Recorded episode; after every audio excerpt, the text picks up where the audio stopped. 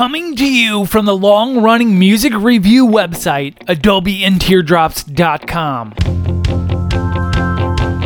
Both got hooked on the sweet temptation. Bringing you all of the amazing music that you're missing. I found my peace hidden in the story. My death will hold no need for mourning. From New York to Florida and all around the world, Rachel and Vaughn bring you the Adobe and Teardrops podcast. Both got hooked on the sweet temptation. Some mythical final destination.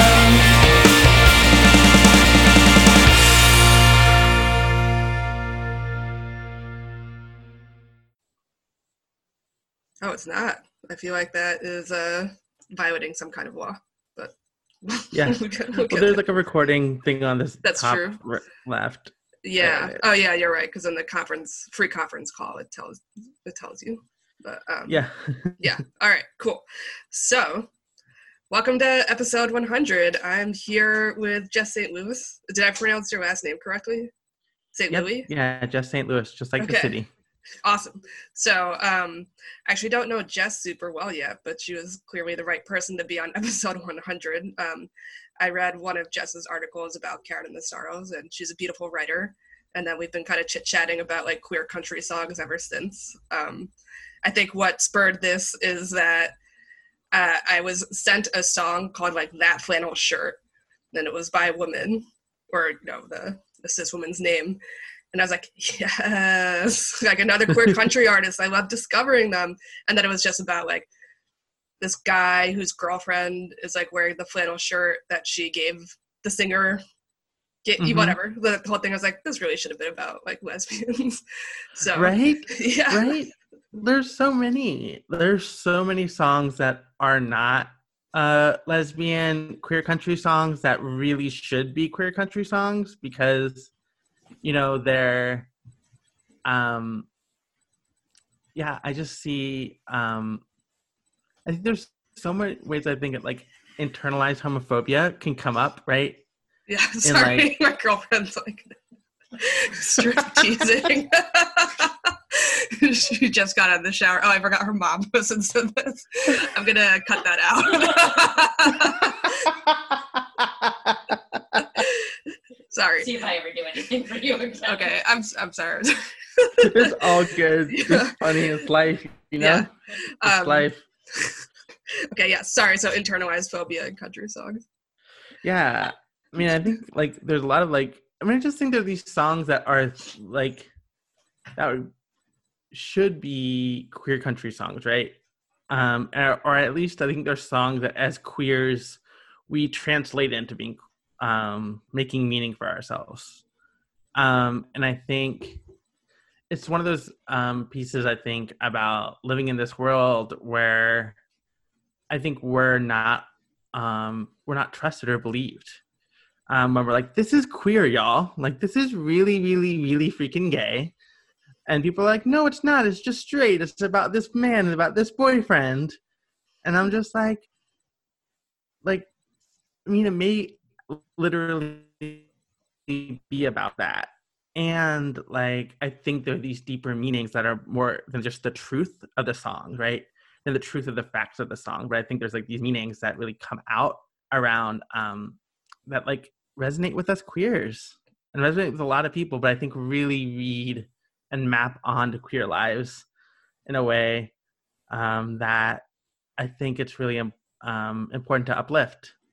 Um, and I think in one of the cases, you know, I'm doing a little foreshadowing here. But I think Yes. in one of the cases, you know, there's that that vibe, and um, turns out we weren't wrong. You Yeah. weren't wrong. Uh, the gaydar, my gaydar apparently transcends space and time. So It does. because that video is like from 1997. uh, yeah, so we'll get into that. But um, would you like to introduce yourself, Jess, or talk a little bit about the work you do? Yeah. So I'm Jess, um, St. Louis. I live in Greensboro, North Carolina. Um, I grew up in the South. Um, I came into loving country through. I think I was one of those folks who was like, I don't listen to country. I don't like. It's just full of misogyny. It's just full of like dudes being gross. Um, and luckily, I had older Southern women sit who were both straight and queer, sitting my little gay ass down and being like, "Honey, like women in country are some of the most consistently feminist, like songwriters." Um, and I, I started listening to it more and more, and I think also inspired by an ex girlfriend who was also really into country, I just fell in love with it because um, I remember on drives to visit family, um, Dixie Chicks um, would be in the car playing, um, and I remember country was kind of like in this like low hum in the background, hmm um, and I think in some ways like my mom who grew up in the South was, um, I think, what didn't talk about how she liked country either um, but would listen to it. And I think that there's, um, I think there's a lot about class. There's a lot about southernness. Um, but I think as a queer woman, um, songs about heartbreak and longing and like unrequited love and grief um, are so familiar as a queer woman living in the South. Oh yeah, I'm Uh, sure. Uh, you know, someone who's smarter and not as northern as me could write like a whole thing about like the intersection of like, you know, shame around being southern, if that's a word that I can use, and uh, like feelings about being queer and how that those can like tie in together. hmm Yeah. Yeah. And so I think that there's something. So, yeah, so I fell in love with country and I've been kind of um, obsessed with queer country for a long time um, for the last couple of years. Really, um, I'm a writer. Um, so I, um, I have a online zine that I'm working with my friend Grover Wayman Brown um, called The Life We Braid, um, which is a kind of online conversation about um, butch femme in a trans affirming way. Oh, sorry, hold on. Did you plug it in? I did. okay. Okay. There was a little Star Trek in the background there. Okay. yes, uh, but yeah, I love the title of the zine. Is it from a poem? Is it something you created? Um, so a life we braid actually is um, a line from a Minnie Bruce Pratt essay. Um, and Minnie Bruce Pratt uh, is an incredible writer, teacher, poet, um, and like came up in the South, grew up in um, Alabama, and spent a lot of time in uh, North Carolina. Um, and after she came out, um, she lost custody of her children, and then got deeper into feminist, anti-racist, and left organizing. Um, and so when she's talking about a life we braid, she's mentioning like I, I'm paraphrasing a little bit here, but she's like, I want womanhood to be a life that we braid that is stronger than steel, that like tears down the borders, um, that guard that prevent our liberation. Ooh, amazing. And um, and she was writing in kind of the context of being in Camp Trans um, with her partner um, Leslie Feinberg. Ah, okay. Yeah. Um, and talking about um, yeah how womanhood is so much more expansive um, than just cis normative understandings of womanhood. Um, and I think what was really cool here, Karen from Karen and the Sorrows, um, we were we were doing an interview and she was like, I think country music grapples with gender hmm and grapples both with the joy and power of gender and the extreme violence that Mm. also upholds it. Um, and I think country is a really amazing space to get to explore that. Um, so I think there's a space between like the life we braid, like butch femme, like lineage, and then also and which I think is based in a certain tradition, right? Um, and playing with tradition and expanding on tradition and I think the same ways that queer and queer country expand, like like honors tradition and built built on top of it, and reclaims it for our people. Um, and so I think that's just really important. Oh, thanks so much. I need to go back and like read all of the articles Yeah. on We Braid now. That's so amazing. Thank you. Um, yeah. Shall we expand on tradition and get into some of these songs? Yeah, let's do it. All right. Um, so I'll introduce my song and then we'll pause for a couple of seconds so that I have space to like edit the songs back in hmm later. Um, and then you can introduce your song when we sort of switch off. Sound good? hmm Okay, cool. So, my first song, I kind of did this chronological ish order. Um, so, mine is Patsy Cline's Lovesick Blues. I maybe it's just because I got into her when I was in high school and sort of like dealing with everything. but um, to me, there's something like very queer about her songs or like how she sings them. And I'm sure part of it is that all pretty much all these songs were written by men and then she chose the Mm. songs to sing. So, and I think this was normal across genres in uh, the early half of the 20th century, where it was understood that you could sing a song written by someone else and not change the pronouns because singing standards was sort of more conventional. So I Mhm. feel like I can't think of any off the top of my head, but I know she's definitely written or sung songs that where she didn't change the pronouns in them, which could be maybe a, a not so subtle clue, or maybe it was I don't know. I've just like heard like women in particular singing songs where they don't where the pronouns are still feminine. Um, there's nothing particular about Lovesick Blues. I think it's just a fun song. And then uh, it turns out Brandi Carlile covered it at one of her Ryman concerts this week. So I feel like that's all the confirmation I need to pick this one. So Yes, let's do it. Here's uh, Patsy Cline's Love Sick Blues.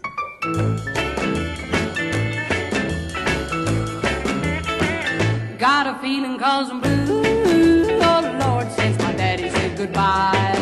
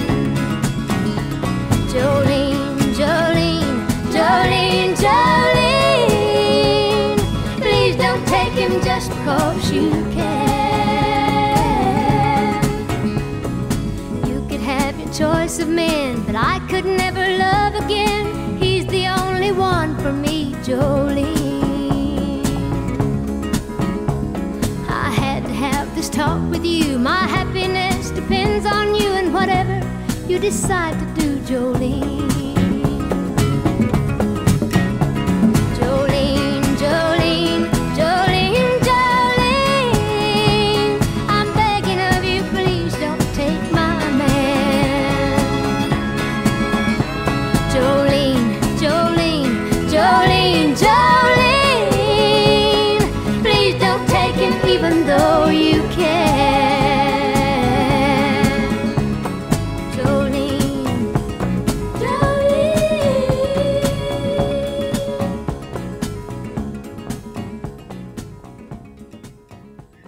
My first um, song that I was thinking of immediately was Jolene by Dolly Parton.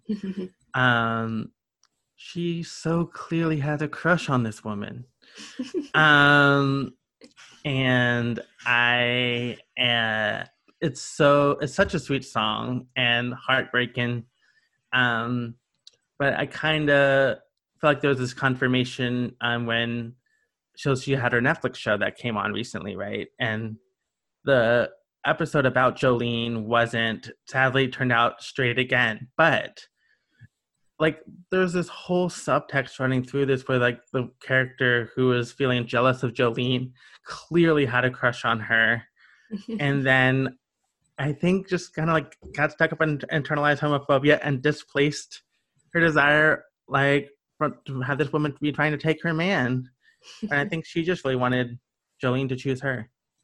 Was it And was it in um the Dolly Parton podcast where they talked about how maybe they should just be a thruple? Or am I Yes. making that up? Okay. yeah, I mean they should be a throuple. I mean, I think it makes sense. Um and I also think if like even if they were a throuple, um I think uh the main singer um I think once like if it's a throuple, I think it's mostly like can we have the dude on the side? Like almost like, you know, the Professor Marston and the Wonder Woman. um which like dude was like relevant to like the wonder woman side of the story of it but the crux of the romance that was all the women and i feel like there's um something similar going on in jolene Yeah, I mean that's definitely my frustration with the storyline in the L word. I don't know if you've been watching it. Uh, without giving t- too many spoilers, there's two, a couple of characters who decide to engage in a throuple. I was like, but the reason this isn't working is because you're all dating each other at the same time, and that's typically not how it works. And there's a reason for that. yeah you can't all three be passive aggressive to each other. It's a Oh, recipe for Lord, disaster. drama. Yeah, like we're already like Yeah. like can be messy one-on-one Right. So And you- just have like uh, three different permutations of that in the mix. And I'm like, no, the whole point is that like there's like one person in the triad who's okay, whatever. Y'all, I'm sure there are other people who make it work, but I feel like it, that takes a lot more emotional awareness than most people have, and definitely characters on the L word. Oh yeah and the characters on the L word just are just kind of emotionally unintelligent generally and like in my experience but i think people can do it people do do it but uh, yeah it's um a lot of processing which takes a lot of time and uh a lot of healing. To make that happen. And i'm not you know and um i think in the case of jolene in some ways right or the out like think there's a lot of people that like like internalize homophobia and i think ways that scarcity right among women play out Mm. um, around like desire and love and romance is scarce and um, what if there was what if had an orientation around abundance to it Mm. um, and i think that takes a lot of healing and a sense of security to be able to really lean into that with confidence. Did I see that you had uh, mentioned somatics in something you had written recently or in some work you were doing? Um, Yeah. So I keep seeing the word and I can't quite figure out what it is, but I know that this idea of operating from like a, a lens of abundance and is like central to that. hmm Yeah. Or am I wrong? Yeah, it's definitely. I think it's like operating from like a deep, like inherent version of worthiness and Mhm. dignity, um, and our right to be in our full selves and our full um, space. And yeah, I think so. Somatics is really about a methodology that really looks as the mondi, body, mind, and spirit as whole. Um, And that we're shaped um, not just by kind of intimate family dynamics, but by larger systems, systems of oppression that Mm. uh, shape our sense of possibility, our range of emotion, etc. That trauma and oppression are linked. Um, and so it's a really it's a methodology that really draws um, on a variety of lineages that understands that the body has years of evolutionary wisdom hmm to bring to the table, um, and that we can practice um, really becoming the self we, we most long to be. Um, and I think, and, uh, when, and I think it's been really critical to my own healing, um, and and sense of, yeah, sense that I think I noticed, like even in my own life, the ways that internalized homophobia and fear of scarcity that what if we don't fall in love? And like Mhm. is- do are we worthy of love? And all and transphobia on top of all of that right gets built on. Um it's been really amazing to feel um more lately of that um this trans queer dyke body is so um inherently worthy of love of dignity of safety. And even if that's not necessarily reflected in the external conditions of the world um i think i've really built this ability and sense of um yeah like i i don't feel that love and romance are scarce. Hmm um i think i feel like they're shaped by conditions but i feel like there's dating dates working out or not working out is not a referendum on my dignity. Hmm um and yeah and i think about and so is also going back to jolene right? There's that like oh if you take my man that like i'll never get i'll never come back to anything. I'm just going to be a wreck forever. Um and i think what if it was like yeah if you take my man like like that would suck but like i will survive i will thrive and i will find new people to fall in love with Right. Like there's Um, there's still 300 more people in this town. So right exactly you know there's more people in this town there's more people in the world um and i think um not to be super cheesy but i'm gonna be a little bit cheesy here Go but it. like you know like there's that like i think i've been thinking a lot about the um star wars line um the most recent movie the like the way that they went is by making us feel like we're alone Mhm. and I think it's one of the um, isolation is something I think as queers we really experience. Um, and I think, yeah, I think songs and music can help us really feel that oh, we're not alone, and I think that's important. Yeah, I loved that line too. But I think I got so caught up caught up on being like frustrated with the movie that I totally forgot about it. So thanks for Yeah. reminding me. Like Yeah, I don't know. of course. There were there were things about the movie that were enjoyable. It was Yeah. just like, you know, the worst of the three. yeah, So that was frustrating. Um, Yeah. But yeah, thank you for helping me recover like a little little seed from there. yeah, Um, of course. yeah and then i guess that's a good segue into the, my next song because that's also about the sort of like scarcity dynamic a little bit. It's uh lila mccann's i just want to fall in love. And um, when i was writing for wide open country a lot of how they drive traffic is that they um, hmm, with all due respect they just like kind of post a lot of random old stuff. And it's like hey remember this? So a lot of those articles um, are like basically going to a Wikipedia page and sort of taking key phrases or words from there for the search engine optimization and then adding a little uh, special like sauce on top of it.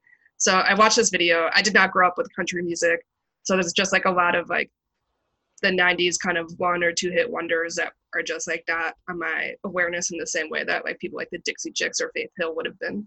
Mhm. And um, I was watching this music video for I Just Want to Fall in Love so I could write about it. And um, I was like, hmm. So I'm pretty sure Lila McCann was like young when she recorded this song in the video. So we're like, I'm talking like 16 or 17. Like she wasn't quite 18 yet, but I was like, well, she's wearing like a leather jacket and a tank top and like kind of like shimmying, but like badly in like one shot. And then in another shot, she is lying on a couch with like this sort of like white prom dress kind of thing, but also wearing black dark Doc Martens. And I was like, hmm, Mm. like a vibe here. And then Mhm. the song is really just like a like there's nothing like specifically queer about it, which is I guess the point of this episode, but it's definitely like uh, looking at other couples being happy and then kind of wishing you could have that feeling too. Mhm. And uh, the music video when she's not like awkwardly dancing is um, like various couples sitting on a bench and like being adorable together. And it was like 1996 or something, so there's no like same-sex couples, but like it's still very Mhm. sweet to see like older couples and like little kids and all that stuff. So it is a very cute video. But then I was like googling it so I could show it to my girlfriend last night to be like, "Do you get a vibe?" And then um, the autofill for Google said Lila McCann wife, and I was like, "Excuse me." so clicked on it. Her wife is super fucking hot. Lila still looks Mhm. great. Uh, I'm happy for both of them, and she came out in June for Pride, which is apparently when they got married, and uh, somehow that didn't kind of like reach my radar. I guess because in addition to this song, she had one other song that were kind of like Billboard top 50, and then I think like, um, I guess she's still singing if she's in Nashville or doing something music related. But um, I would imagine between being like so young and then like not taking off like a rocket ship and then also being queer, she was like she's been ready to take a step back. But uh, congrats, congrats on the wedding, congrats on um, coming out on your own terms and in your own time. Um, Right? and I would have said it sooner if I didn't know. But uh, yeah i am yeah. so i am so, it was so great um because i uh, saw your tweet about it and i was like oh yes as a, as a wife and i was like so excited to hear that. And then when i saw the notes for this episode that we were working on together i saw there was a lila mccann song and i was like oh i really like this song. And i was like oh yeah lila mccann who has a wife.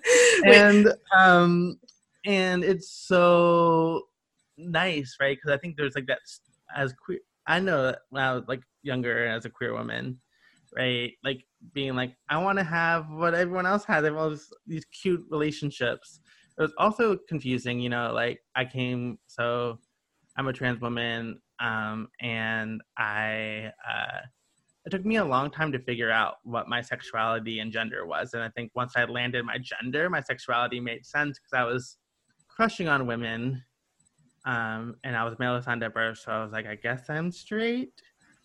Um and th- then i was like actually but all the women i'm crushing on are lesbians which was true like almost all the women i'm crushing on were consistently lesbians.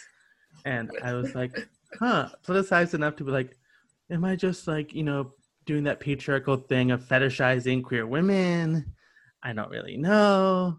Um but also like straight sex sounded so terrible. I was just like no no right? And then like even though i went to a relatively progressive school like in georgia like like there was no just like option in sex that of like oh you could possibly be a trans woman who's also a lesbian. Um and none of that really clicked until I got to college. And i put on these earrings that my mom gave me to give to a girl um oh, and the story i tell is i became that girl i gave them to. Yay! um but it's definitely this moment of like wait if i'm not a man and wait that means i'm not straight. And i was like oh i'm just a lesbian. This just makes total sense.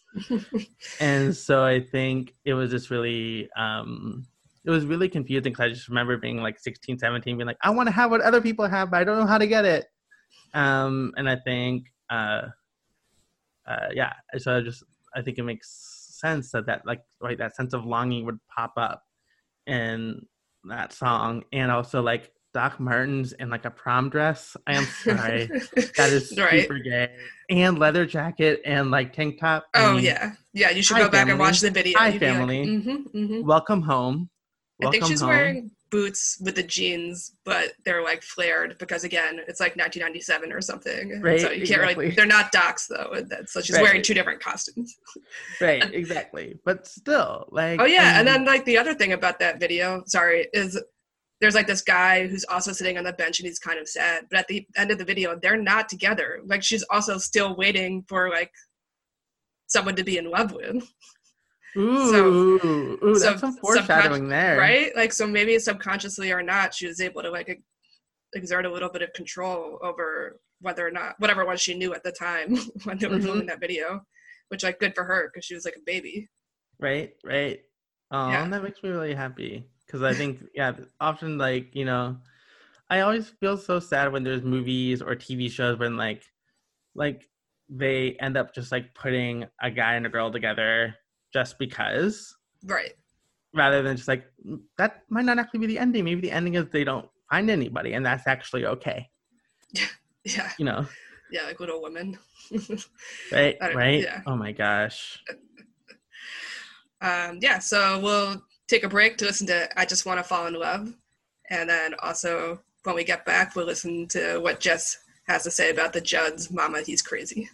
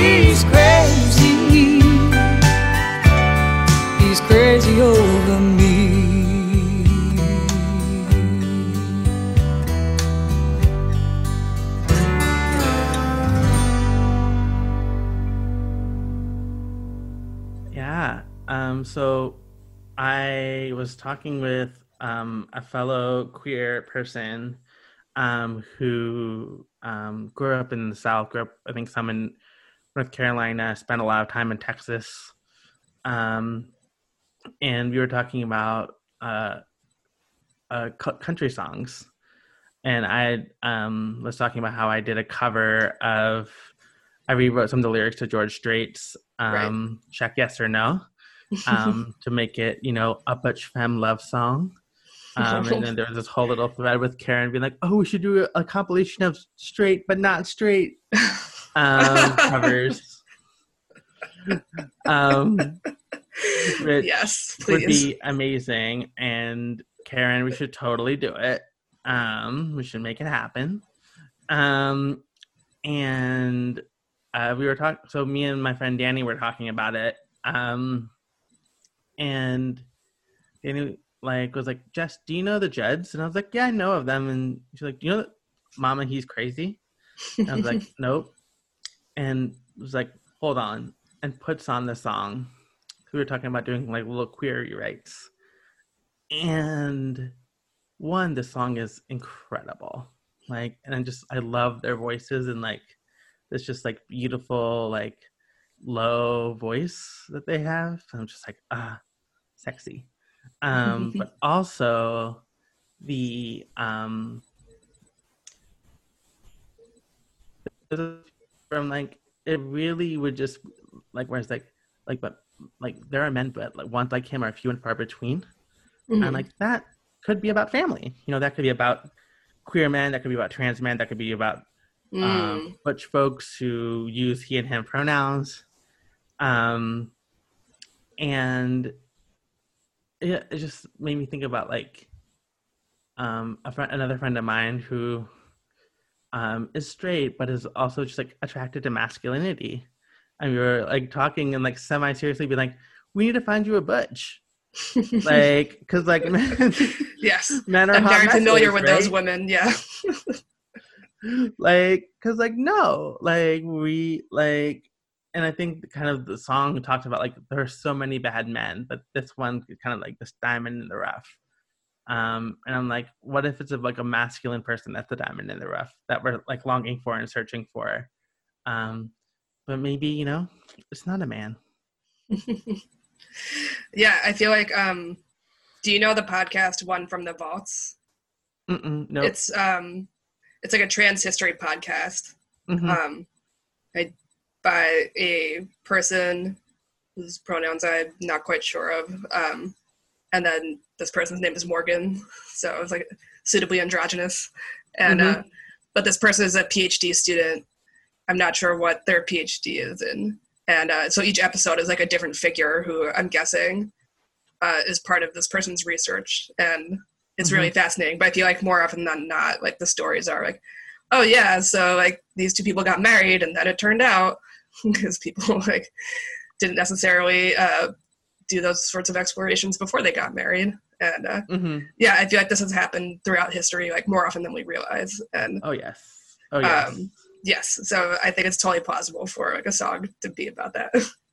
right right yeah like and i think about like you know the um like uh what's oh my gosh like um tipping the velvet mm-hmm. right you know about these kind of like uh dr- like we would call drag but kind of like male impersonators who would sing songs to woo, woo women and like dressed as men and people were like oh man yeah man um and i think it makes me think about yeah this kind of the whole um uh queer tradition of gender play Mhm. um and you know the the protagonist sees this um woman who's dressed as a man performing and is just like was like oh my gosh that man is so amazing and i'm so like awestruck by them but i hadn't didn't quite put together two and two to be like oh i'm in love with this person and i also want to be them yeah. um like I want like them that. and I want to be them, and like that. I feel like that is a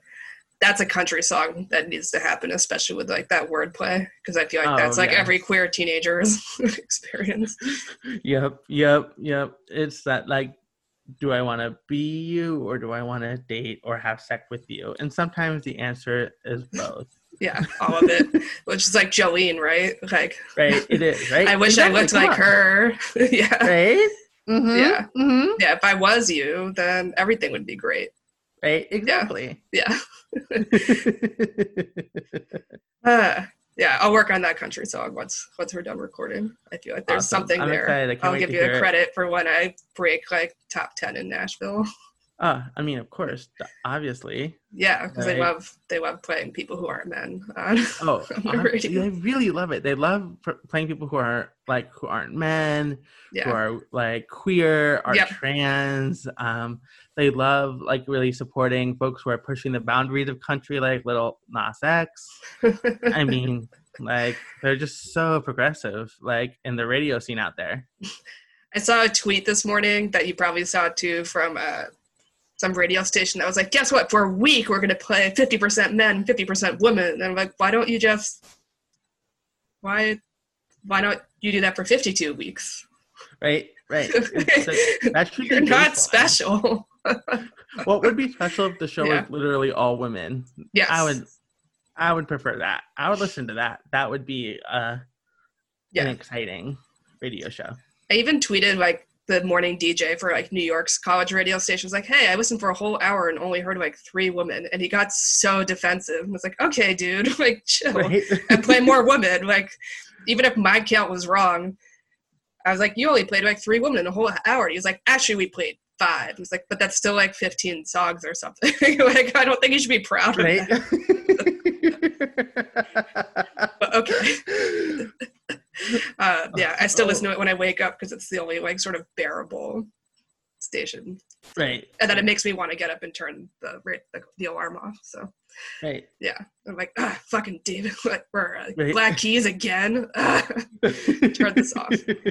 um, yeah, but uh, so for my next song, I feel like this was also an experience I had as a teenager. It's Erin Rae's "Putting on Airs." Um, hmm she also has a song about being queer, so maybe this is like cheating a little bit, but this song is not. Um, hmm Or "Bad Mind" is about her sort of grappling with um, growing up in the South with the experience of when her aunt, I think, came out. Her uh, children, she lost custody of her children, and so I think that had a big impact on Erin Rae. but- Mhm.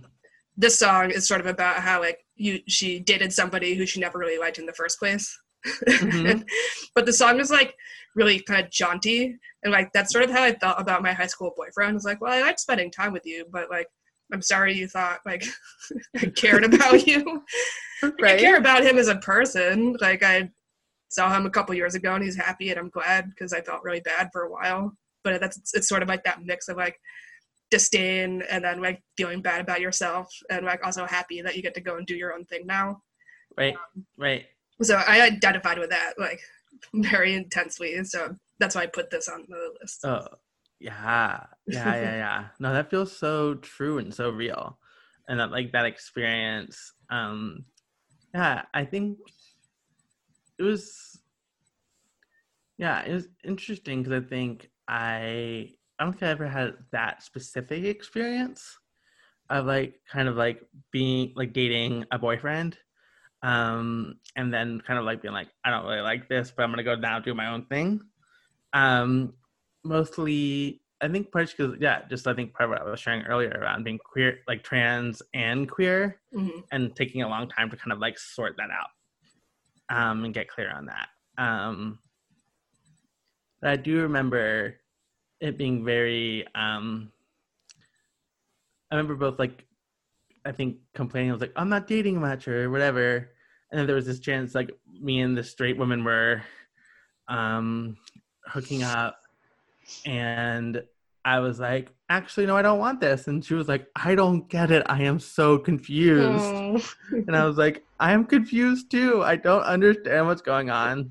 Now I have the words for, you know, gender dysphoria and triggers. Mhm. Back then I was just a little like who was just horrifyingly confused um and trying to figure out the world. Um but yeah, I also like when you I was listening to it today um before this and I just yeah, it's so joyful. It's like this Mhm. jaunty little like song and there's also like like looking at the lyrics like it's almost like in the same with like like hey ya which is like such a sad song but the like Right. the music is so poppy and i'm like this feels similar yeah, and I think like yeah, that's what I like about it. Is it's really discordant and like you can feel all those things at the same time. mm-hmm mm-hmm, and um and they can all be valid and be like okay mm-hmm. um, did um your uh high school boyfriend know like know that you were queer i think like we both kind of did and by the end i was sort of like of high school because we only dated like for the last couple months of high school um i was like willing to admit to myself that like maybe i'm bi because i like Mm. hadn't kissed anybody so i was like probably right because like i definitely into women and i'm okay with being into women now and that's fine took me like a long a lot like all of high school to like be okay with that i was like Mhm. but obviously i still like guys right and right then and then we like did the things high schoolers do. I was like, oh, I don't like guys. yeah now I know. But um, he was one of like the first people to have like a like Sirius XM in his car. So like it was like a novelty that like a song could come on the radio and then you could like see the title right there. And um, we were driving ar- around because he lived in the suburbs and I grew up in the city. And um, Reel Big Fish's, she has a girlfriend now, came on the radio because they listened to ska. Had great yep taste. yep i know Yeah. I, I know ska i grew up listening to ska too so To be fair, he was like a computer science gamer guy and not a ska guy. So I feel like that's the more like acceptable Mhm. of the Venn diagram of people who listen to ska. Um, and uh, like he was into Legos. He wasn't, yeah, he was fine. Um, he was like a track runner and all that. So like amazing body. But I was like, oh, that's like I can expre- appreciate this on an aesthetic level, but I also don't want anything to do with it. Right, totally, totally. Yeah, and I think it, and I feel bad because I think it really fucked him up. But anyway, but like that's the point of the song, right? It's like, well, I know I did it, but also I got to be me. Um, Right. yeah, so the she has a girlfriend came on, and we both kind of looked at each other. We were both like, ah, let's change the channel. yeah, so like we definitely both knew, but he was like, he was trying to be like supportive about it. He like, there's also this moment where um, I happened to look into my wallet in the first couple of days of college, and at some point he'd like slipped some condoms in there, and I was like, Andy, what is this? He's like, oh, I kind of thought you know, just in case you needed some while you were there. I was like, oh no, Oh. he thinks I don't like him. He doesn't realize I don't like boys. I mean, that, my understanding of the time of uh, right. who I would need to use a condom with. yeah, but it was very sweet in its in his way, and uh, you know, he's doing really well now, like I said. So I'm happy for him. Glad to hear it. I feel bad that I sent him on a detour for like a lot of college. he, he found his, his way back to where he needed to be and he's healed. Yeah. So that's good. I'm Yeah. glad he did, and it Yeah. sounds like you know you found your way back to where you wanted to be too. Exactly. Yeah. So uh, this is Erin Rae's putting on airs. One, two, three,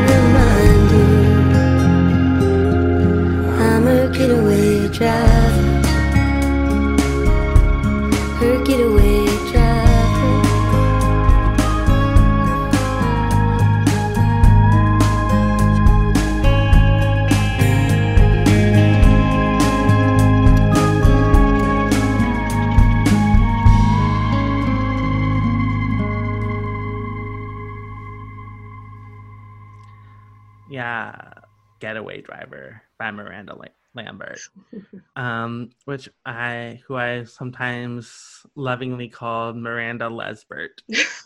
Um, Yeah, I- I, uh, I'm not super familiar with her music, and I didn't get a chance to listen to this one yet. But I read the lyrics, and I was like, oh, hmm mhm, mhm. Oh yeah, no, no. This song is like, like, I was just like, I know a dude co-wrote this song, like with her, who I think she might have been dating for a little bit Mhm. um at the time. oh, okay, but um but so yeah. I had a set of queers who like uh, who live in california some chosen family who were um, we were sharing music and the Pistol Annies came on.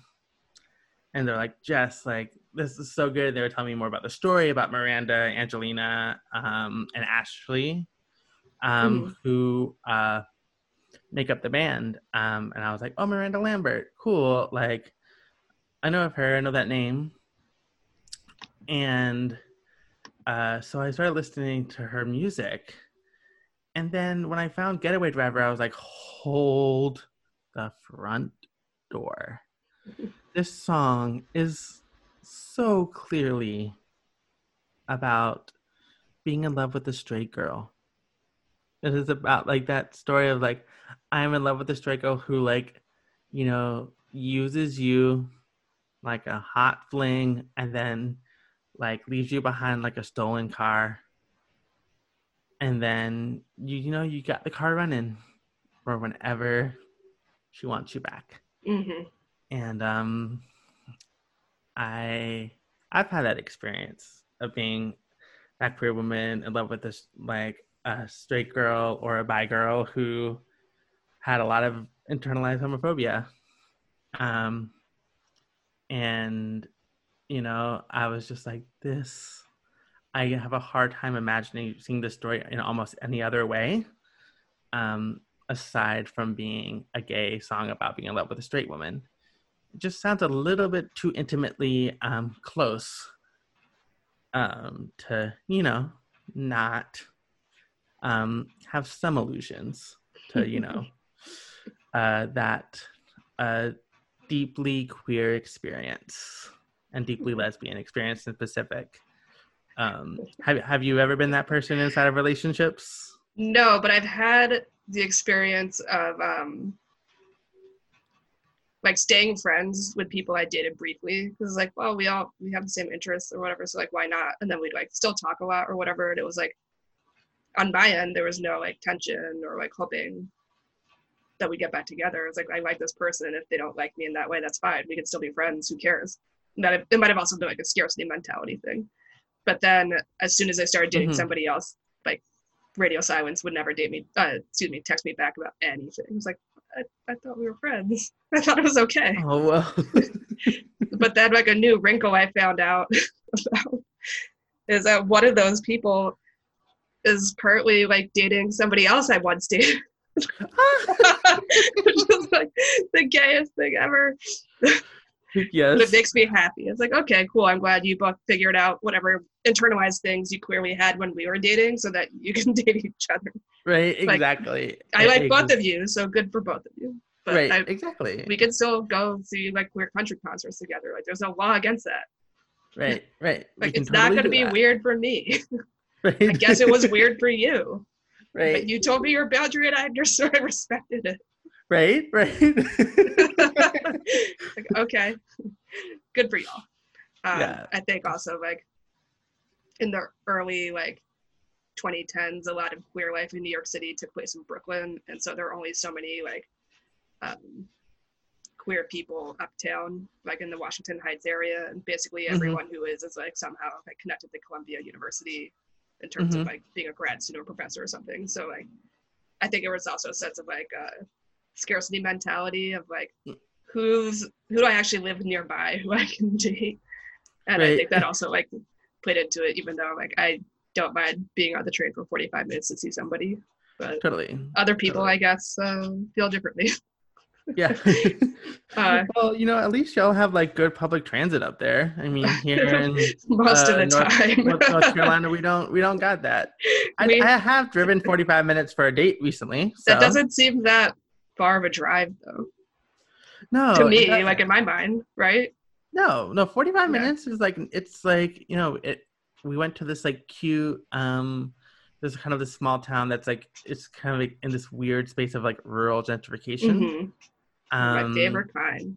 yeah, it's yeah, it's really it's complicated. It's like the like the general store next to the gas station is like has all this like delicious like organic like you know food. It's like you're going to like Whole Foods but inside of a general store.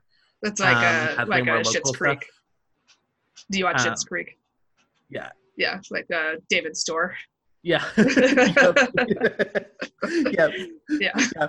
Was I think a few more potentially useful things than in David's store. yeah. Um, but um, yeah, the but yeah, it has, but it's, it's, it was really cool at the date spot. It has so it has food, and then there's um the Haw River, which is um runs next to it. And yeah, it's like 45 minutes away, but I think it's something interesting about like I imagine for y'all like 45 minutes to stay in the same city, but just different neighborhoods Mhm. um, where um, here's like Greensboro to Saxapahaw.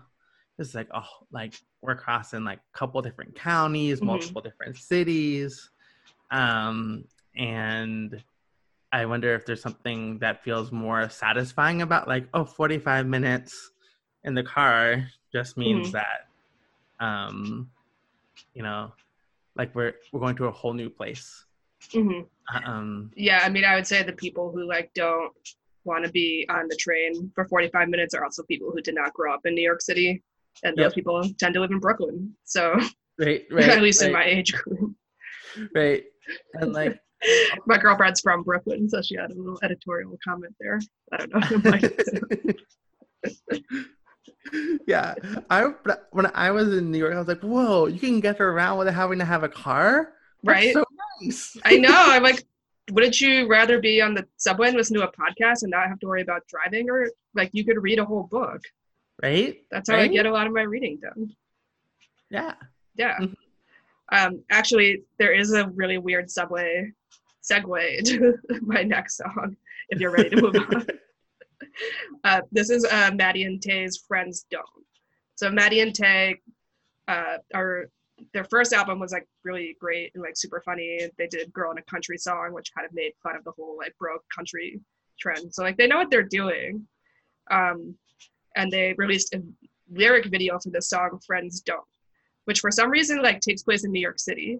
So this part has nothing to do with being queer, but like one character who is like the femme person and the other character who I know is supposed to be a cis man, but we're just gonna in my head canon, he's a trans man.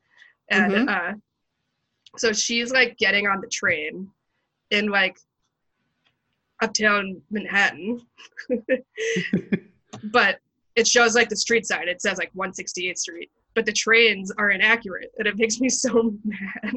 like there are a lot of like TV shows that do stuff like that. So I think there's some sort of copyright thing with the MTA because I don't really for security. I don't Mhm. know. I don't know why you can't just say like the correct trains with the correct colors or whatever. Right. But I think it's a copyright thing or they have to pay royalties or something. Yeah, So- totally. It was But, just driving me like nuts that the train station is wrong.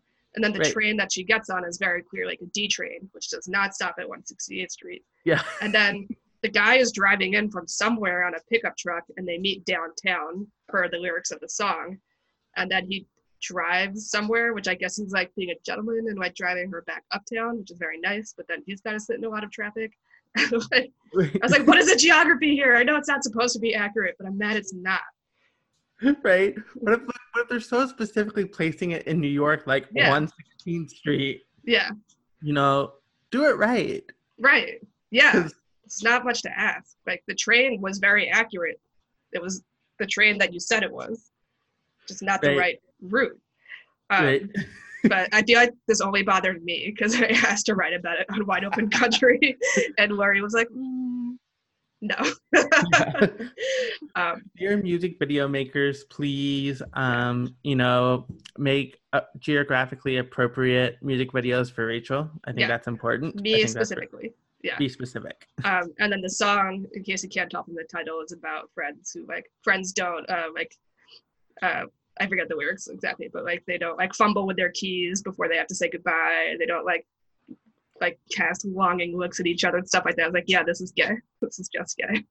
Oh, this is just gay. Like Yeah. one, totally gay. And I think Yeah. the other thing that's like, even if it's not gay, I think what, what I find so sad about straight culture is that like there's this like really like limited world of like intimacy between like lovers and Mhm. friends. Like it's like deeply separate. Mhm. Whereas I think as queers, there's like these kinds of deep, intimate relationships that are so loving and in some ways like are kind of romantic.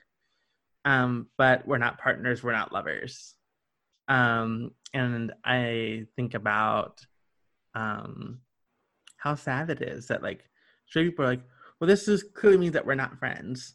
Although I think it sometimes I think as you know, queer people, you know, we have in queer women specifically, you know, I think we have this dynamic where we're like, at least for I can speak for myself, where we just assume everything's friendly. Mhm. Even if, you know, we're at a bar and looking at each other Mhm. in the eyes without talking for 30 seconds and just smiling at each other. And we're just like, yeah, we're just friends. Um, and sometimes, Yeah. Why would anyone be attracted to me?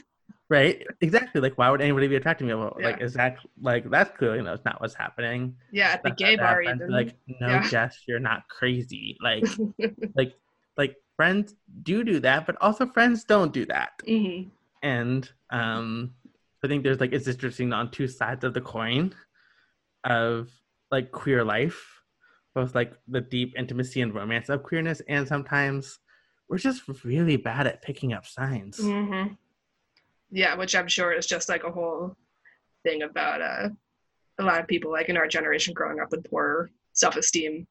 And i think there are a lot of like i wonder in 15 years when you know the the zoomers are like in their 30s i wonder how many of them will be having like the experiences that we're talking about right now.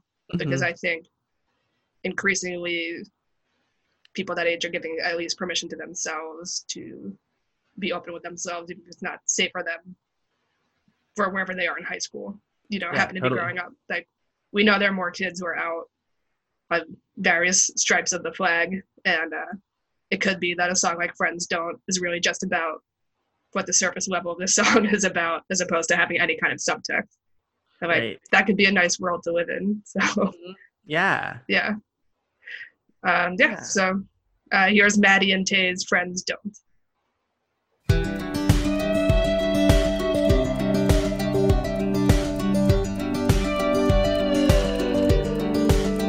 They don't cancel other plans. Have conversations with nothing but their eyes. They don't hear each other's names and forget to concentrate. Hits a nerve and lights you up like dynamite. Friends don't call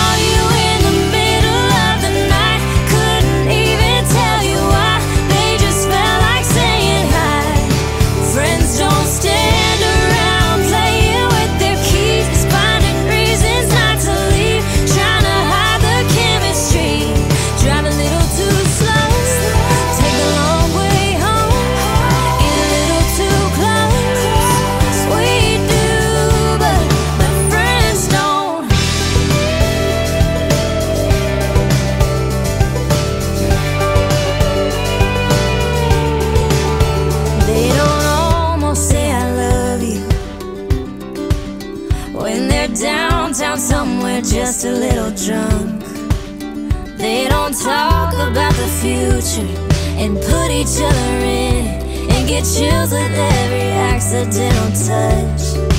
Friends don't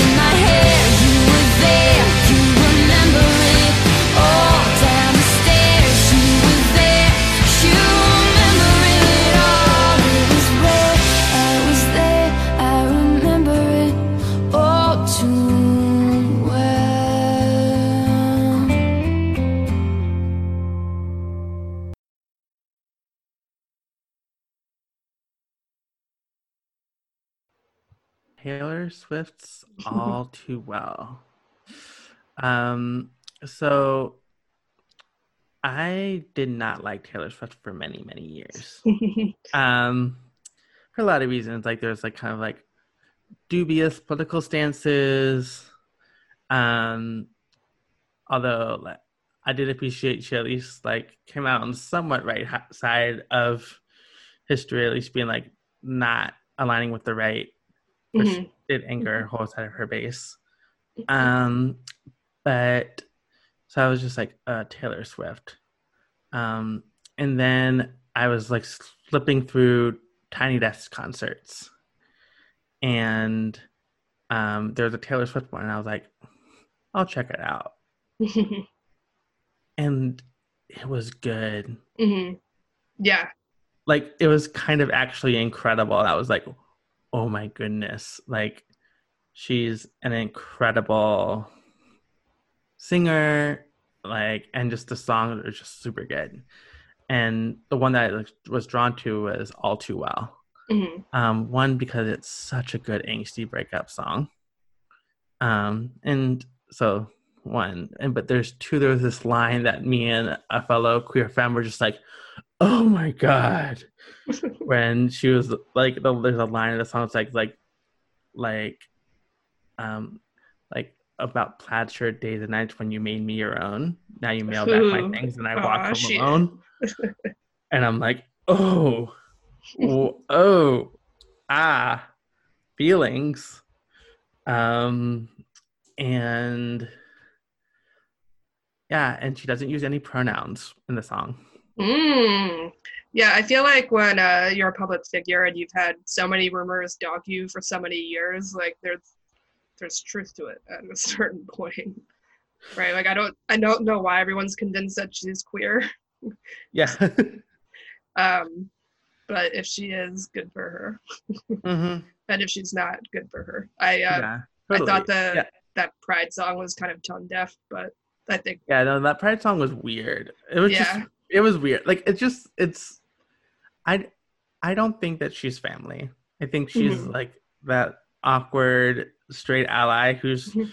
trying to do good but also is like super sheltered and yeah, like has like a extraordinarily surface level understanding of the issues. or Um, like she doesn't want to be out, but she wanted to make the song, and so that's why it's so like weird and convoluted. But like yeah. I don't know. Maybe it could be that. You know, Like, I, yeah. I don't know. Apparently, all too well, like is about her relationship with Jake Gyllenhaal, which I think is interesting with like the Brokeback Mountain. They dated. Apparently, He's a lot older than her, I know right? it's, all- okay. it's kind of weird. I mean, like I don't. Uh, he's beautiful, so I get it. But also, like, uh, I mean, uh, yeah, it's complicated. Like, Yeah. but like, yeah, it's like complicated. Like the age dynamic. I, I thought about, it, I was like, I was like, really, Jake Gyllenhaal? Uh, it interesting. because that age dynamic does seem like a bit much. Um, but I was just like, okay, like this is very emo and processy in the ways that I feel like, um, you know, I tell long stories about my relationships and breakups too. So it felt, you know, connected to my life. So yeah. Have you heard this song before? no, I just the day got away from me. Yeah, this morning and yesterday. Sorry, Oh, but I definitely am gonna listen before I put the podcast together. Yeah, it's Yeah. super. It's just super angsty. It's delightful. Yeah, I mean, technically, I have heard it because I also listened to that Tiny Desk concert. But Oh yeah, if you played it for me, I probably would have recognized. totally. Like Yeah. what? Did you have any reactions to that Tiny Desk concert for yourself? um, it helped me understand why so many people like connect to her music. And she's clearly like a very charismatic performer. hmm Um, but I've never really been into that pop into pop until I started dating uh, my girlfriend, and like we went to go see Carly Rae Jepsen. That's like Mm, very much like a person, a presumably straight person who has embraced like the fact that she has a lot of queer fans and oh like, yeah, but is not gross about it. Like I think Yeah, she's totally. modeling the right way to do that. And right, um, exactly. yeah, so like I now have more of an appreciation for pop music, even if it's not like the thing I'm going to choose to put on when I'm like cleaning the house or something. Mm-hmm, totally. Um, yeah, I think so Kacey Musgrave also has that, you know, Mhm. like dynamic of like trying to do better by mhm. her queer fans. yeah, and like for the most part, I think she like gets there, and everyone's got their uh their areas of improvement. hmm Yeah, Yeah, Rainbow was kind of awkward. yeah, I didn't need that song. Like Follow Your Arrow was good. Yeah, Um, right.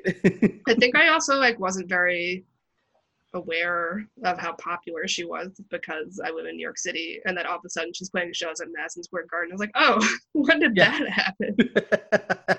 That's cool. Good Yeah. for her. yeah. Yeah. So we still need to watch the Christmas special, and it does have Dan Levy in it. Speaking of Schitt's Creek, so hmm I'm True. excited to watch it. Um, Awesome. Yeah, but no, I definitely the Tiny Desk show gave me more of an appreciation for a Taylor Swift, even if I'm Mhm. not going to like. It's like, hmm, I feel like listening to Taylor Swift today. Yeah, totally. Like I was like I was like I get it, and like you know, like in this style of like not overproduced. Mm-hmm. I was like, oh, like I can see. I just see a little bit more craft. Yeah, and like I definitely admire her as like a business person because she's really smart, sharp, and has like a lot of sharp people around her. Like I know there's the whole thing with the with a Big Machine, but like other than that, she like uh she's pretty smart about a lot of stuff, and like Mm-hmm. that's very cool. Mm-hmm. True. Uh, I know that was not very articulate, but like in particular, I'm thinking of when she signed a deal with Universal and then like included provisions to increase royalties for other artists who are not her in order to as a condition of having her music on um, streaming services. Oh whoa. Yeah, so that was like a two years ago, and then this whole thing happened with Big Machine, which she wouldn't have had control over anyway, because um, Mhm. that was all the stuff she did when she was younger. Yeah, um, totally. So yeah, she's doing interesting things. I think she's a person to keep an eye on, if not for her music, for like the things she does within the industry. Hmm Totally. um, that makes sense. Uh, if you care about that kind of stuff, which again, I probably would not have been paying attention to at all if I wasn't like writing for like music-based publications. But it's interesting stuff to read about. Totally. Yeah. Like I I imagine like the both like the politics and the economy, right? Mhm. Of music, right? Yes, because of course they're very much linked. Yeah, totally. Yeah. Um, yeah, so my second to last song is Ashley McBryde's One Night Standards. And um, even before the whole Lila McCann thing, I texted to Jess, I'm just putting this song in because I got a vibe. Yep. yeah, like uh, she, on her first major album, she has a song called Jeremy, which, like, if you listen to, it, you're like, oh, that's a sweet love song, cool. But then it turns out it's about her roommate. Because, like, the song's like, you're so great and you mean so much to me, even though, like, you leave your shit everywhere which is like very real and i felt that way about my roommate when i had one Right. like um and then when i found out I was about a roommate and not like a boyfriend i was like hmm Mm-hmm. so maybe in like you know five to 20 years we'll, i'll be like randomly googling ashley mcbryde and be like oh my god so right. we'll see but i think uh she's very self-aware and like just a cool person and also really does not care about like uh, traditional gender presentation within Mhm. nashville so um even within like uh, the fe- spectrum of femininity and so i appreciate her and i'm happy to have this new song on uh, she released this one like a month ago called one night standards on the podcast Yeah. No, it's so good. Yeah. And like I think it's yeah, and it feels like there's like like it feels in some ways like like kind of qu- qu- queer to have a woman so in charge of her sexuality hmm and just like so clear on her boundaries like this is what's going to happen it's just going to be a one night thing and let's keep it pushing but i think Yeah. it's just really yeah sweet and I yeah think like it's also a good reminder of how different like my world is from like a lot of other people's because she was talking about how like she knows the song is going to make people uncomfortable and it's like what why she it's 2 Mhm. consenting adults who would be uncomfortable about it but you know i don't live like she hasn't played new york city yet and Mhm. I imagine in the places she does tour, which are like very tiny towns in like the southwest and southeast, um, Mhm. like really tiny. Uh, I guess there are people who have a problem with that, and like that's just so not like my frame of reference. Yeah, totally, totally. Yeah, like, yeah, like I could see that, like how that could be like a like scandalous, right? Um, and I think there's something important about, um, yeah, like you know, like I think 'cause it makes me think of so that um uh, Pistol Annie song, who we're gonna talk about in a, like with them a little bit more in a little bit, but um, there's they have a song on their most recent record called Milkman about how their mom like is judging them, but like but like oh if my mom like had dated the milkman and like got like got out of this town or you know um you know my like you know like if I was more like my mom maybe my mom wouldn't judge me but there's a line I think the other line, side of that line is like but I I like I have a guess that like mama wants to be more like me Interesting. and I wonder if part of that, right, that some of that like kind of um like projection, right, um, or like shame, like that I think may come have folks feel uncomfortable about it because I think part of what may be uncomfortable for folks about it isn't just like oh that's different, but like ooh I want I want that or I wanted that, and I Mm. didn't know how to get that Mm, yeah. right, Yeah. and so I'm gonna judge them rather than like wrangle with like oh I wish I did that and Mhm. how or how could I do that right um, yeah. Yes. Uh, no, it's definitely that person like in high school. So Yeah. Yeah. this is very much approved. Uh, yeah, so this is still am. Uh, Ashley McBryde's One Night Standards the single off her forthcoming album.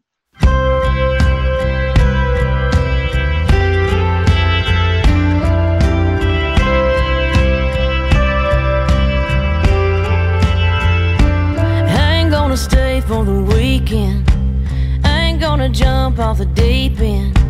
I ain't gonna ask where your ring is. Thing is, we all got secrets.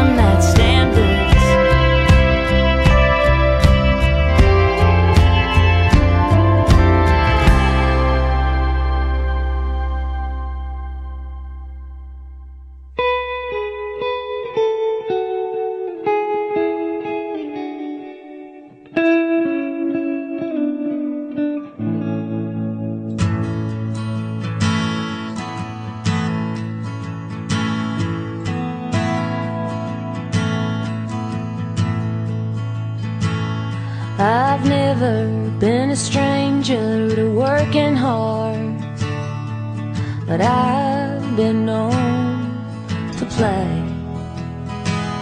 You won't likely find me letting down my guard, but I'll get drunk and carry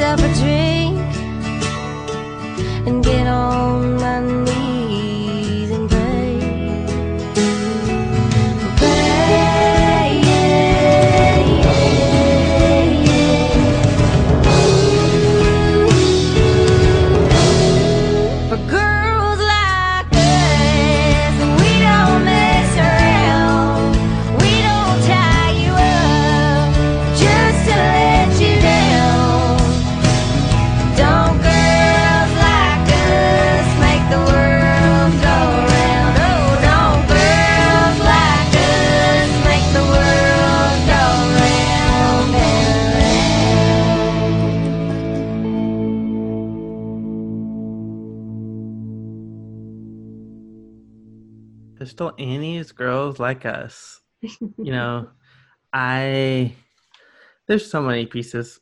They're also a kinky, like like delightfully sexy stoner group of folks.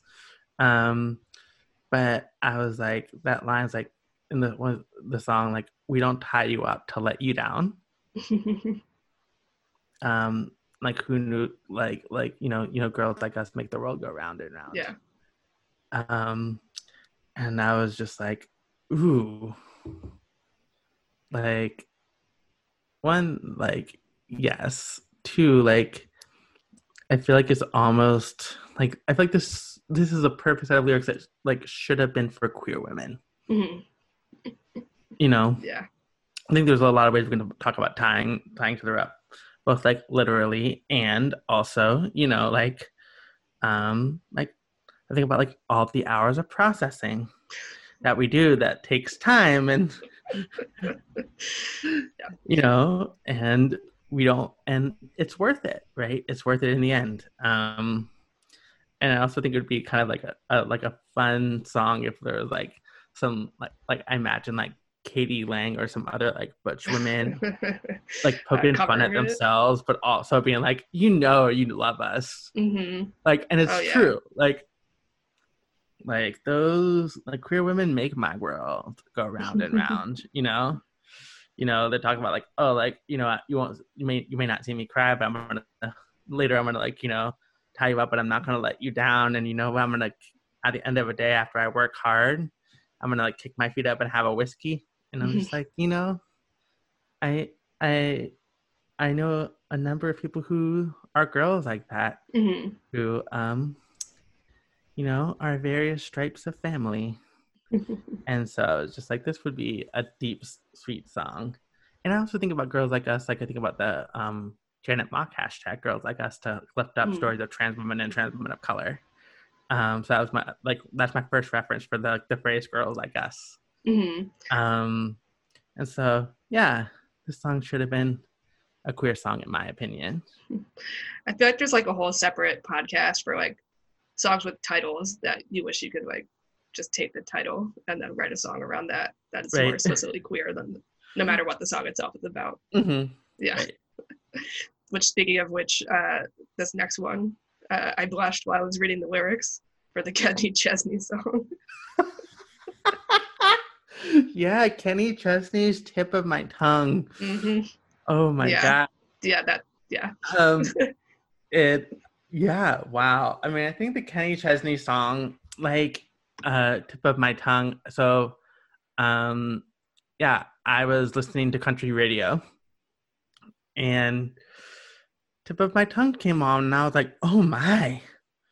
And I was like, "Wait, is this song about going down on somebody? I think this song is about going down on somebody." Right. Um, And no one's gonna have a problem with him referring to his dick as the gospel, but like let's let's uh, be offended by Ashley McBryde taking Right. out a motel room. yeah. right right Yeah. and um and like it like there are people with skillful tongues and um i don't think the people with most skillful tongues you know are men and you know i sorry for all the straight women in the orgasm gap y'all are having comp- compared to us queers i feel bad for you um but you know uh i think I would just love to hear a queer woman be like, like, like, like, I love your salt and sugar on the tip of my tongue. Like, oh my lord, I'm blushing. I am blushing. she actually is. I totally can see it through the video. My face is rosy and red. Yeah, Hi. they're adorable. You know. Yeah. Also, in, if if you ever want to have a song um to uh, make other people blush, it's not going to be played here. Um, but uh, Tori Amos's cover of "I'm on Fire" by Bruce Oh, yeah. Springsteen. Ah, I'll, I'll throw it in here. Why not? I mean, yeah. But it is um wow. It uh is I yeah, I got very quiet when I first heard it. Yep. And I was just like mm. cuz you know like Tori's already has this like sexy smoky voice Mhm. and you know um she like yeah, but yeah. Both of those songs make me blush. Um, and I imagine, you know, both the song might make other queer girls blush too. yeah, so uh, I guess we'll make this a three for. We'll listen to the Pistol Annie's "Girl Like Us," and then Kenny Chesney's "Tip of My Tongue," and then I'll tack on Tori Amos's "I'm on Fire" because uh, Bruce Springsteen makes that song sexy, but I feel like every other cover I've heard of it somehow manages to like ante up on that one. Mm-hmm. Mm-hmm. yep. Um, all right, so before we talk about our last song for the day, just a couple of like housekeeping notes. Uh, please follow Jess on Twitter and elsewhere. I'm going to put her information in the show notes. Uh, if you'd like to send me music, you can do that through the website SubmitHub. There's both a paid and a free option. Um, use either option you want to. I listen to all the music that comes my way. Uh, if you would like to financially support the show, I've got Patreon linked in the show notes or a one-time Ko-fi situation. But typically, we I have extra songs for the Patreon uh, podcast, but I felt like didn't really want to, you know, put a paywall behind any of this. um, or you could like hang out with me, uh, like Jess and I are doing right now while I record an episode. Um, or you can get the episode a little bit early. So feel free to check out your options on uh, all of those sites. Um, Jess, is there anywhere else or anything else you'd like me to put in the show notes so people can find you? Uh, yeah. Um, yeah. I'll share my Twitter um, handle and then my Medium um, link page for writing, um, and the link to uh, the Life We Braid zine as well. And uh, yeah, if you are uh, queer and interested in sharing stories about um, butch femme politics, history, culture, and lineage in a way that is affirming of trans people and trans lives as well. Um, hit us up at a life we braid. We would love to share more stories. Um, you know, in the ways that like we were talking earlier about uh, um, expanding on tradition, um, like we're doing with country, and I think we also can do with um, um, butch femme as well. Um, and thank you so much, Rachel. I mean, this conversation has just brought so much joy to my day, and it's so much fun to do this episode with you, and such an honor to do this for your hundredth episode. Oh yes, well thanks for coming on. Uh, I had a lot of fun. Yeah, me too. Um, yeah, so let's get. I don't think there could be a discussion of any songs that like should be about queer people without this song, which is "Girl Crush." and like I've sort of went into a deep dive about like the song's history because uh, there's another podcast called This National Life, which is wonderful. If you're ever Mhm. curious about how the sausage machine works, and um, there's a season where she talks to Lori McKenna, one of the songwriters, uh, extensively about how the song came to be. And basically, uh, one per the song was written by three people. One per they were all like kind of doing their like weekend songwriters retreat together thing, and they're all kind of like drunk on rosé or whatever. And uh, one Mhm. person's like stayed up a little bit later and like wrote the whole thing, like the chorus, like I've got a girl crush, hate to admit it, blah blah blah. And then uh, the next morning they're like, oh cool, awesome, and then wrote verses like, there's no way that there's like no logic behind this idea that it's about like somebody like a Jolene situation Right. where you have a crush on your ex's girlfriend. It's not. They just knew that they wanted to write a song about this, but had to put a fig leaf on it for country radio. And I don't care what they all say in their interviews. Like that's not the story. I'm a It's not- truther. I'm a girl crush truther. yeah, I yeah, I think girl crush like it it is not um it is not subtle. Yeah. Oh my goodness. Girl crush is not subtle.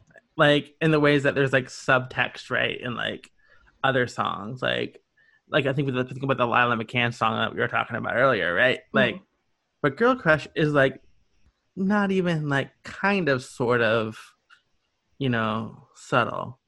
It's just Right. I think what makes me sad about it actually is like what I hear in that song is a whole lot of longing Mhm. and desire for this woman. And what I also hear is like like shame and internalized homophobia Mhm. um, that's preventing them from getting to actualize on this thing that they really want. Mhm. And um, yeah, it totally makes sense that you know they put a fig leaf on this for country radio, and you know, like it kind of blew up and it got to be on country radio. But I'm like, this is um, very like I just I think that's the part that makes me a little bit sad about it. Um, And also, I I'm also obsessed with movies where people like heal from internalized homophobia. Mhm. Mhm. Um, so like think about that, like the movie I was mentioning earlier, like Professor Marston and the Wonder Women. Mhm. Like this is a little teensy bit of a spoiler, not completely, but like there's a scene when the, where this person is asked to like, can you choose your longing for this woman over your shame that Mhm. is externally put on you? And there's some beautiful scene that's like so satisfying to watch as a queer woman of this woman kind of surrendering to her love and her longing for another woman. Um and i i really hope that um in that songwriters retreat you know that uh, those uh songwriters get to experience the joy and delight and wonderfulness that is getting to love and be loved back by other women Yeah. and get One, to you know act on that girl crush yes. When I uh, am more settled in from when I move, uh, I've been on this mission where I'm going to go and rewrite the verses to Girl Crush, so that it's like actually about a girl crush, right and not like this weird story, so that they could walk it back. right um, yeah. So that's it that I've got on my end. Is there anything else you'd like to talk about, Jess? Um, nothing else right now. Um, and you know, it's uh also it's MLK Day Mhm. that we're talking, and um, yeah, I hope uh that you know we uh you know get up to good trouble, and um yeah, and if folks haven't read Karen Pittelman's amazing essay on country um, and organizing against white supremacy, both inside of country music and using country music as a tool to organize against white supremacy. It's a really beautiful essay. Thank you for that reminder. I'm going to put it in the show notes. um, so yeah, that um, I think that's important for those of us country um, white folks um, who lis- love and listen to country to make sure that um, we're doing right for our, our own liberation and the lives of people we love and care about um, to do our part to end white supremacy and use our love for country music as part of that. Well, thanks, Jess. Thanks for coming on uh, times two. But I appreciate that you are more articulate about all this than I am. Oh, I mean, I feel like you're like not like you you're not not unarticulate. I think you have a lot of really beautiful stories to share that are important. And thank Yeah. you so much for um, organizing this and inviting me to participate today. It's been so much fun. All right. Well, thanks again. Have a wonderful rest of the day. Yeah, and you uh, yeah, um, you're always welcome to come back. I'm sure we could think of 12 more songs if we put our yeah, minds to it. definitely. Yeah, let's do it.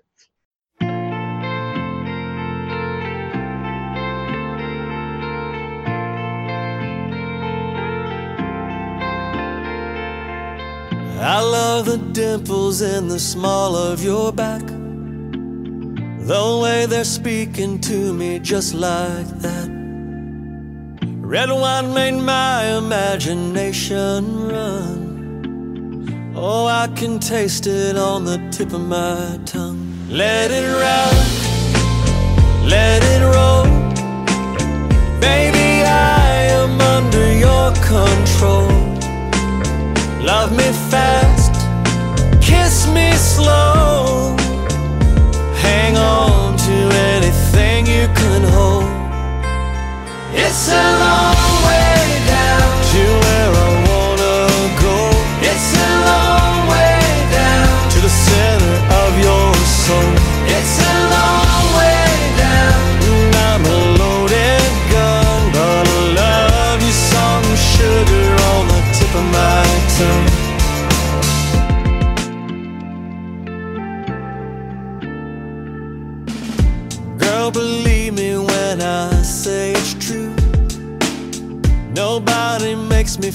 the way you do. When I love you from the morning till the setting.